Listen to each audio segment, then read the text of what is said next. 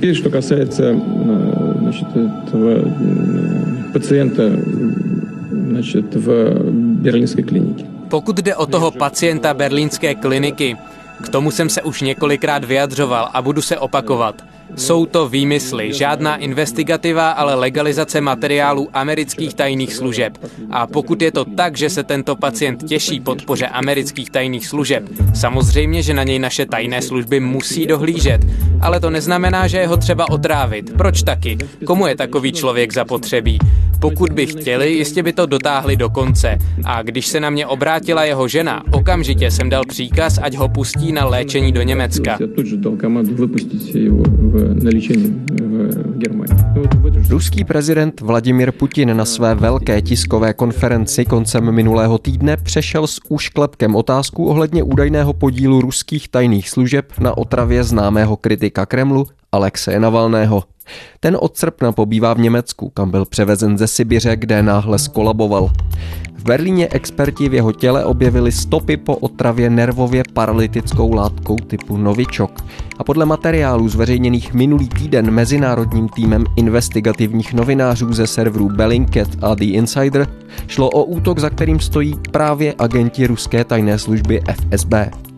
Na čem svá tvrzení zakládají? Komu a čemu se dá v tomto případě věřit? Jak pravděpodobné je, že se Alexej Navalny vrátí do Ruska? A jak vážnou komplikaci celá kauza představuje pro ruského prezidenta? Je pondělí 21. prosince. Tady je Pavel Vondra a Vinohradská 12, spravodajský podcast Českého rozhlasu.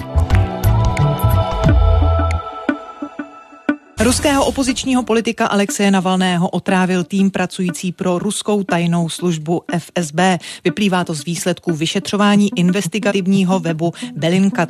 Na základě dat o cestování a telefonních spojení vyšetřovatelé tvrdí, že ruská tajná služba Navalného sledovala už od roku 2017. O jeho vraždu se prý pokusili už v červenci tohoto roku. Vladimir Putin odmítl, že by ruské tajné služby stály za otravou opozičního předáka Alexeje Navalného. Ruský prezident to uvedl na své každoroční každoroční tiskové konferenci. Ondřej Soukup, redaktor hospodářských novin, který se dlouhodobě a přednostně věnuje Rusku. Ondro, ahoj. Dobrý den, ahoj.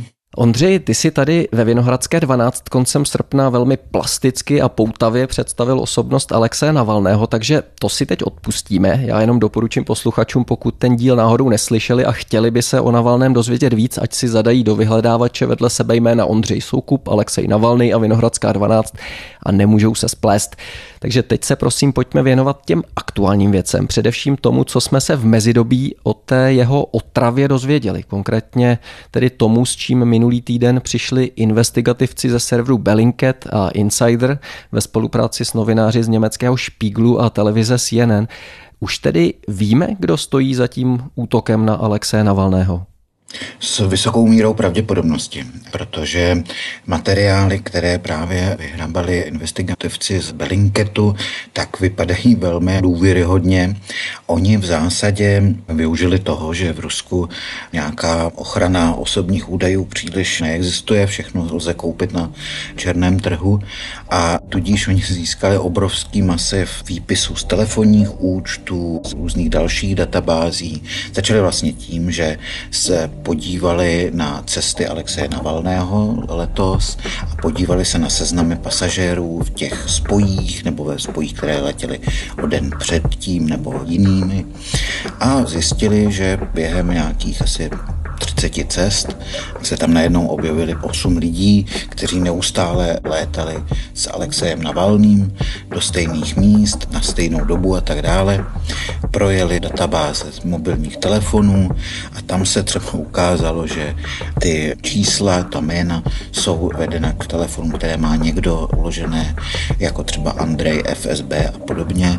A podobným způsobem oni skutečně dokázali rozkrýt síť lidí, s kterými si ti lidé, kteří cestovali, včetně té osudové cesty na Sibiř, po které skončil Alexej Navalný v komatu, tak s kým si volali, v kolik to bylo hodin a tak dále a v zásadě poměrně plasticky udělali celý ten systém toho, kdo je poslal, odkud pocházel ten bojový jed a tak dále. Takže je to práce, která je obtížné ji nějakým způsobem spochybnit.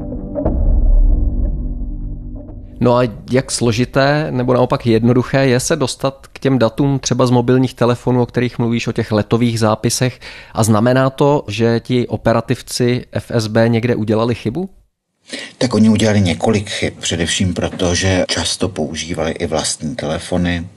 Už to, že si volali přes normální sítě, prostě také není bezpečné, protože historicky v Rusku veškeré databáze se dříve nebo později dostanou na černý trh. Já si pamatuju ještě, když jsem žil v Moskvě před nějakými 15 lety, tak se dalo koupit na CD třeba veškerý seznam automobilů podle značek, takže když někdo prostě parkoval na vašem místě, tak jste si mohl velmi jednoduše zjistit, jak se ten člověk jmenuje, kde bydlí a případně si to jít s ním vyřídit.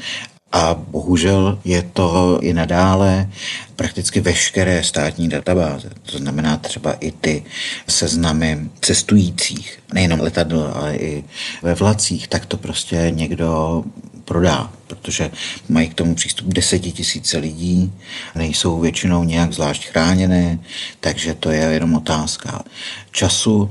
A v případě těch mobilních hovorů, tak ty soukromé společnosti si to chrání podstatně lépe, nicméně zůstává jim tam stejně díra jako vrata, která se jmenuje bezpečnostní složky, protože ty podle zákona mají přístup vlastně k veškerým hovorům a opět se bavíme o desítkách tisíců lidí, kteří nejsou buchví jak placeni, takže to není otázka, jestli to někdo prodá, ale kdy to prodá. Takže my díky tomu teď máme představu o konkrétní skupině lidí, kteří tedy, když to tak řeknu, stínovali Alexeje Navalného už nějakou dobu a kteří v tu kritickou dobu se nacházeli vlastně na stejném místě a tím pádem na ně důvodně padá podezření, že v té jeho otravě nějak figurovali. My známe jejich jména, známe dokonce jejich podobu. Co ještě dalšího by si označil za nějaké zásadní zjištění z té investigativy? Je tady tedy skupina lidí, kteří víme, že pracují pro FSB. Je tam nějaké ještě vnitřní dělení? Byla to třeba skupina speciálně dedikovaná právě na sledování Alexeje Navalného? Alexej Navalny je samozřejmě pod totálním dohledem tajných služeb při nejmenším od roku 2017, kdy měl ambice kandidovat na prezidenta. Člen nejvyššího soudu Nikolaj Romaněnkov potvrdil důvody, proč Navalný kandidovat nesmí. Volební komise argumentovala jeho podmínečným trestem za spronevěru. Sám Navalný vinu odmítá a proces označuje za spolitizovaný. Ale je potřeba říct, že tato skupina to nebyli normální agenti tajné služby, kteří jsou specialisté na sledování a tak dále naprostá většina z nich má buď to chemické nebo zdravotní vzdělání a volají šéfovi laboratoře, která je důvodně podezřená, že se v ní vyvíjejí i nadále látky té rodiny Novičok. Takže tam je to spojení poměrně jasné. Добрый день. Я всех приветствую. Всех, кто находится здесь, в зале, в Огарево. Vladimir Putin minulý týden na své velké tiskové konferenci de facto potvrdil, že tyhle ty lidé jsou z FSB, protože říkal... To значит, что вот этот пациент берлинской клиники, он пользуется поддержкой спецслужб США в данном случае. No, podívejte se, ve prospěch Navalného pracují americké tajné služby, tudíž my na něj musíme dávat pozor. Takže proto tam vlastně byli. No это совсем не значит, что его травить нужно. Кому он нужен To je asi velká věc. A co je zajímavé, co jsme vlastně nevěděli, že patrně šlo už u druhý pokus o otravu Alexeje Navalného. Ten první se měl konat, když manželé Navalní byli v Kaliningradu na dovolené a v jeden okamžik se manželce Julii udělalo špatně, nemohla pomalu dýchat, nakonec se doplazila do hotelového pokoje, tam si lehla a říkala, za dvě hodiny to přešlo, usnula jsem, spala jsem 12 hodin a probrala jsem se a všechno bylo pryč. A tehdy předpokládali, že to byla nějaká chvilková slabost, ale jak dneska Alexej Navalny říká, tak ty symptomy byly úplně stejné. Takže je dost pravděpodobné, že se to pokusili udělat už tehdy.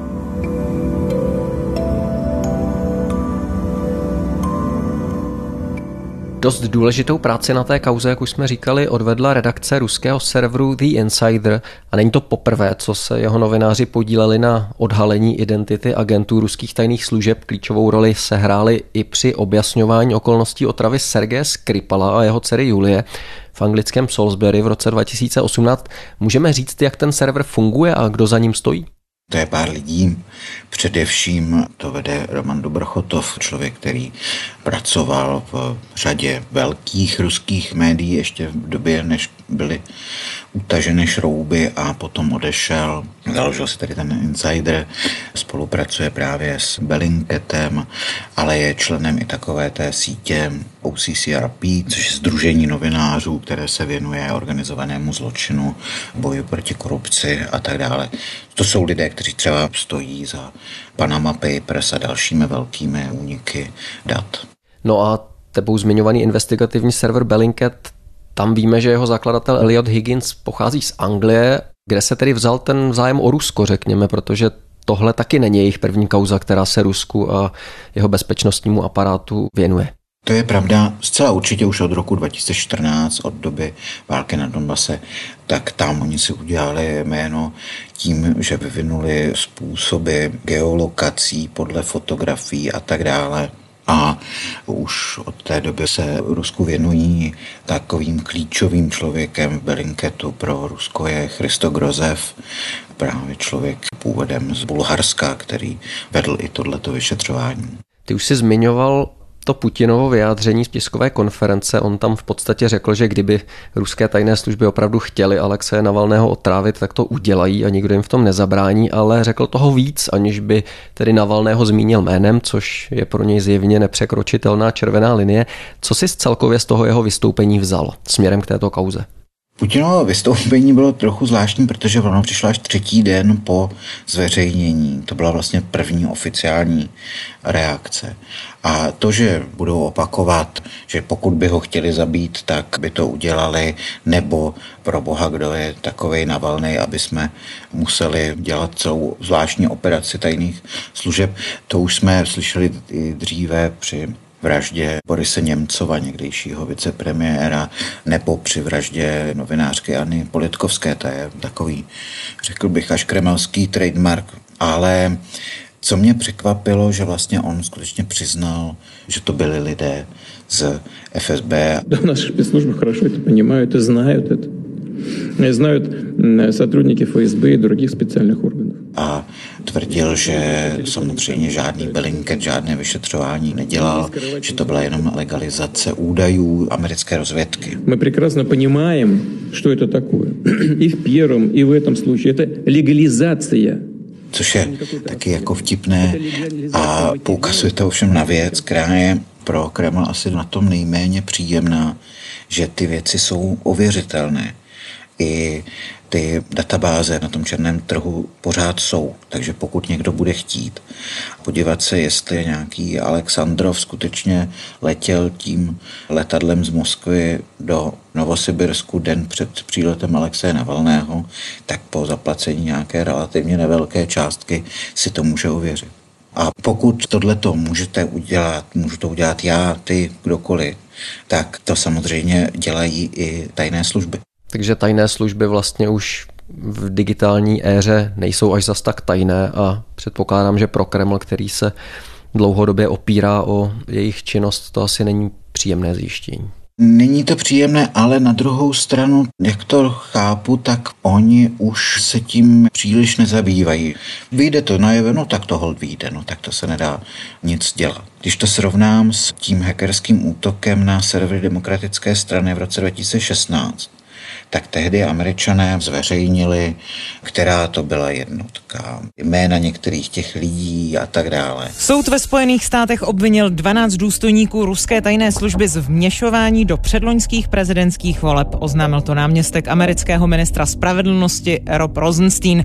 Agenti ruské GRU podle něj mimo jiné ukradli data z počítačů demokratické strany. Podle Rosensteina se tito rusové na internetu vydávali za Američany a Rumuny. Tehdy to v Rusku vyvolalo vyvolalo poprásk. Šéf té jednotky byl vyhozen, stejně jako dva z jeho zástupců. Dokonce dva lidi byli zatčeni za vlasti zradu, kteří patrně tu informaci o tom, kdo to přesně dělal, američanům předali. Byl to prostě velký skandal. Zatímco o dva roky později, jak už si zmiňoval kauzu Sergeje Skripala a jeho dcery Julie, tak jakkoliv ta operace byla vlastně spackaná. Britský investigativní server Billingcat vystupoval totožnost druhého muže, kterého Londýn viní z otravy bývalého dvojitého agenta Sergeje Skripala. Podle serveru se jmenuje Aleksandr Myškin a je lékařem ruské vojenské rozvědky GRU. Londýnská policie podle agentury Reuters uvedla, že spekulace o skutečné totožnosti obviněných nebude komentovat. Oni ti dva útočníci byli na všech možných bezpečnostních kamerách, jejich pasy se lišily jenom jedním číslem a tak dále. Tam těch problémů bylo jako mnohem víc. Takže zjistit, že to byli dva agenti GRU, opravdu nebyl žádný zásadní problém, tak tam se potom nic nestalo. Takže myslím si, že Kreml na to v zásadě jako rezignoval, že tihleti níže postavení agenti no, jsou prostě spotřební zboží a když se profláknou, no, tak je přesuneme někam hlídat špiony na Magadan a tím to skončí a najdeme si jiný. Co na to celé vlastně říká Alexej Navalny? On zatím zůstává v zahraničí, ale opakovaně naznačil, že se do Ruska hodlá vrátit. Kdyby k tomu podle tebe mohlo dojít? Co já mám zprávy, tak nejdříve tak za měsíc, protože ony ty nervové látky jsou velmi jako náročné na regeneraci, než se obnoví veškeré ty spoje, tak to může nějakou dobu trvat. Привет, это Навальный. Já знаю, kdo chtěl... Zdravím, tady Navalny. Vím, kdo mě chtěl zabít, znám jejich adresy, jejich jména, ta skutečná i ta smyšlená a mám jejich fotky. Fotografii.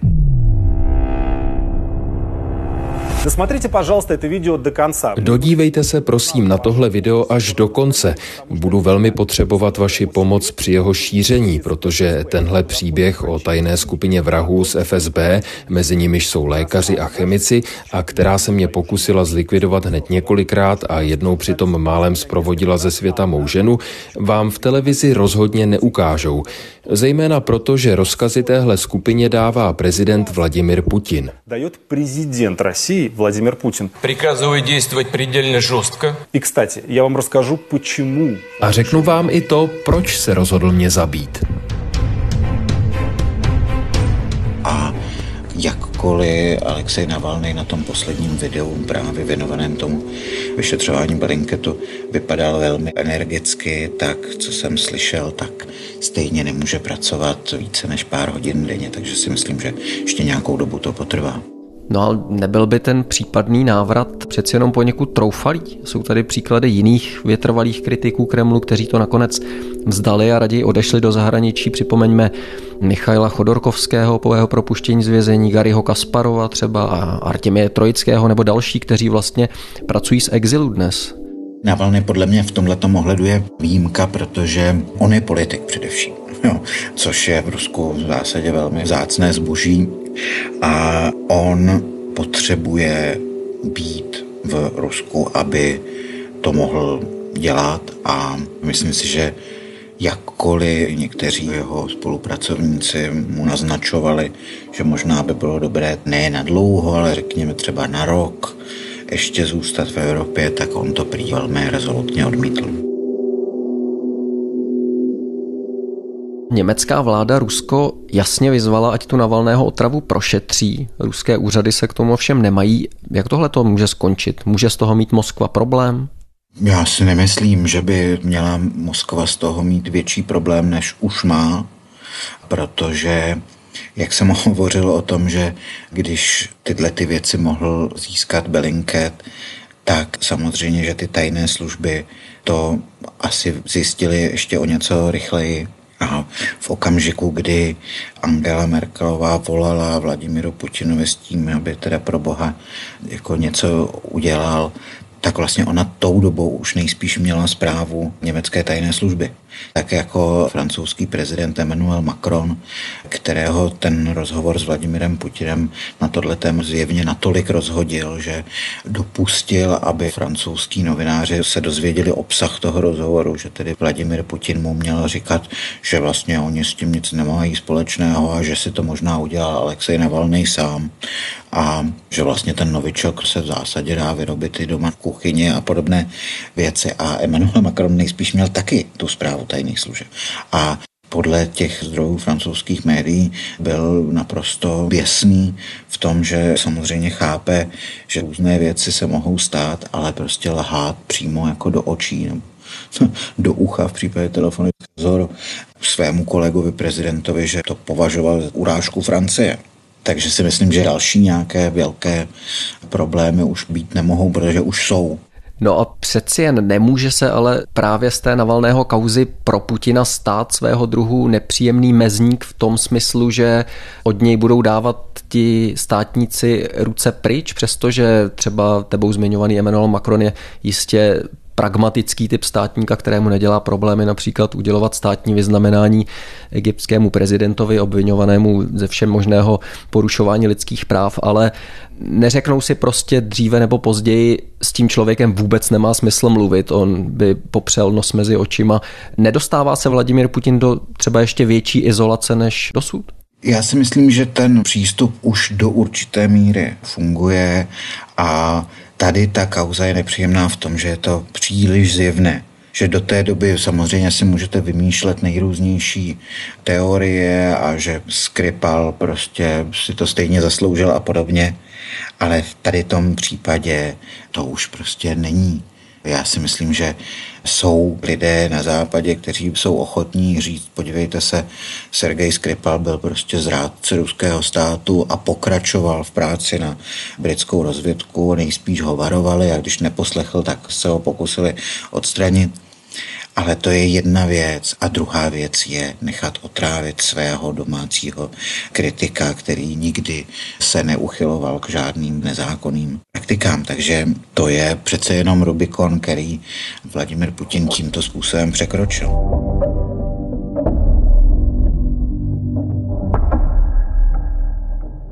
Překročil ho ale směrem k mezinárodní veřejnosti nebo i k té domácí? Ono podle posledních průzkumů veřejného mínění mu výrazně klesla podpora v poslední době. Podpora ruského prezidenta Vladimira Putina se propadla na 20-leté minimum. Dle průzkumu nezávislého sociologického centra Levada působení Vladimira Putina v úřadu prezidenta na konci dubna schvalovalo 59% oslovených Rusů. Ještě v únoru jich přitom bylo 69%. Je to pro něj problém nebo je to vzhledem k povaze toho ruského politického systému a toho, jak byl vybudován, vlastně jedno? Myslím si, že zrovna tahle kauza není věc, která by nějak výrazně zajímala ruskou veřejnost, která s tím cynicky řečeno víceméně počítá, že hold, když se budete nějak vyskakovat, tak prostě dostanete za uši a podle toho, jak vysoko budete vyskakovat, tak taky podle toho přijde ta rána, ale myslím si, že ten systém je do značné míry sice pevný a postavený jako na velmi silném represivním reparátu a tak dále, ale současně je postaven na tom, že většina ruské společnosti skutečně Vladimira Putina chce mít v čele státu. A my se můžeme bavit o tom, jestli ta většina je 40%, a 20% je to jedno, nebo je to třeba 50% a tak dále, ale ta vnitřní legitimita režimu se opírá mimo jiné o to, že lidé skutečně si svého prezidenta váží. A v okamžiku, kdyby tohle to zmizelo, tak už Kremlu zůstanou jenom ty represivní složky. Což samozřejmě může, jak to vidíme dneska v Bělorusku, nějakou dobu vydržet, ale z dlouhodobého hlediska je to cesta do pekel. A co bude dál? Putin nemládne, je mu 68 let, na veřejnosti se poslední dobu prakticky neukazuje, i když také už nějakou dobu vypadá prakticky pořád stejně. Jsou nějaké informace nebo řekněme spíš spekulace o tom případném následnictví? Spekulovalo se právě na začátku letošního roku, když se začalo mluvit o nějakých ústavních změnách, tak se přemýšlelo o tom, že by Vladimir Putin se chtěl stát takovým ruským Teng Xiaopingem, který na konci své kariéry se vzdal všech svých funkcí ale současně ze zákulisí vše hlídal, jestli jeho dědictví zůstává nedotčené. Byly různé další scénáře, že třeba vznikne společný stát Rusko-Bělorusko a díky tomu se vytvoří nová funkce, kam se Vladimir Putin přesune. Nakonec to bylo všechno úplně jednoduché. Během schvalování těch ústavních změn v parlamentu vystoupila první světová kosmonautka Valentina Těrešková, která prohlásila, že ona je teda obyčejná žena a není právník, ale že jako nechápe, proč by Vladimir Putin nemohl kandidovat v těch dalších volbách a že její voliči by to chtěli. A ku podivu se samozřejmě našli lidé, kteří to dokázali naformulovat, takže došlo de facto k vynulování těch termínů, takže Vladimir Putin, když by na to přišlo, může být prezidentem až do roku 2036 což je natolik vzdálená budoucnost, že to asi nikdo nedokáže odhadnout, co by se mohlo tou dobou dít. Ale zjevné je, že něco se chystá a s největší pravděpodobností ještě na jeden termín Vladimir Putin bude. Jiní zase tvrdí, že to je ve skutečnosti kvůli tomu, aby se mezi sebou nehádali ty kriminalské elity, že to je takový signál, prostě já jsem tady šéf, já si vyberu svého následníka, vy mi do toho nemluvte. Ale je to velmi obtížné odhadovat, protože Vladimir Putin obecně je znám tím, že svoje rozhodnutí dělá velmi nečekaně a řekl bych, že má poměrně radost z toho, když vidí, jak moc ostatní jsou překvapeni. Ondřej Soukup, redaktor hospodářských novin a expert na Rusko. Ondřej, děkujeme. Já děkuju. A to je z pondělní Vinohradské 12 vše. Poslouchejte nás v podcastových aplikacích a na serveru iRozhlas.cz. Psát nám můžete na adresu vinohradská12 zavináč rozhlas.cz. Zítra už se můžete těšit znovu na Lenku Kabrhelovou. Pro tentokrát se s vámi loučí a za pozornost děkuje Pavel Vondra.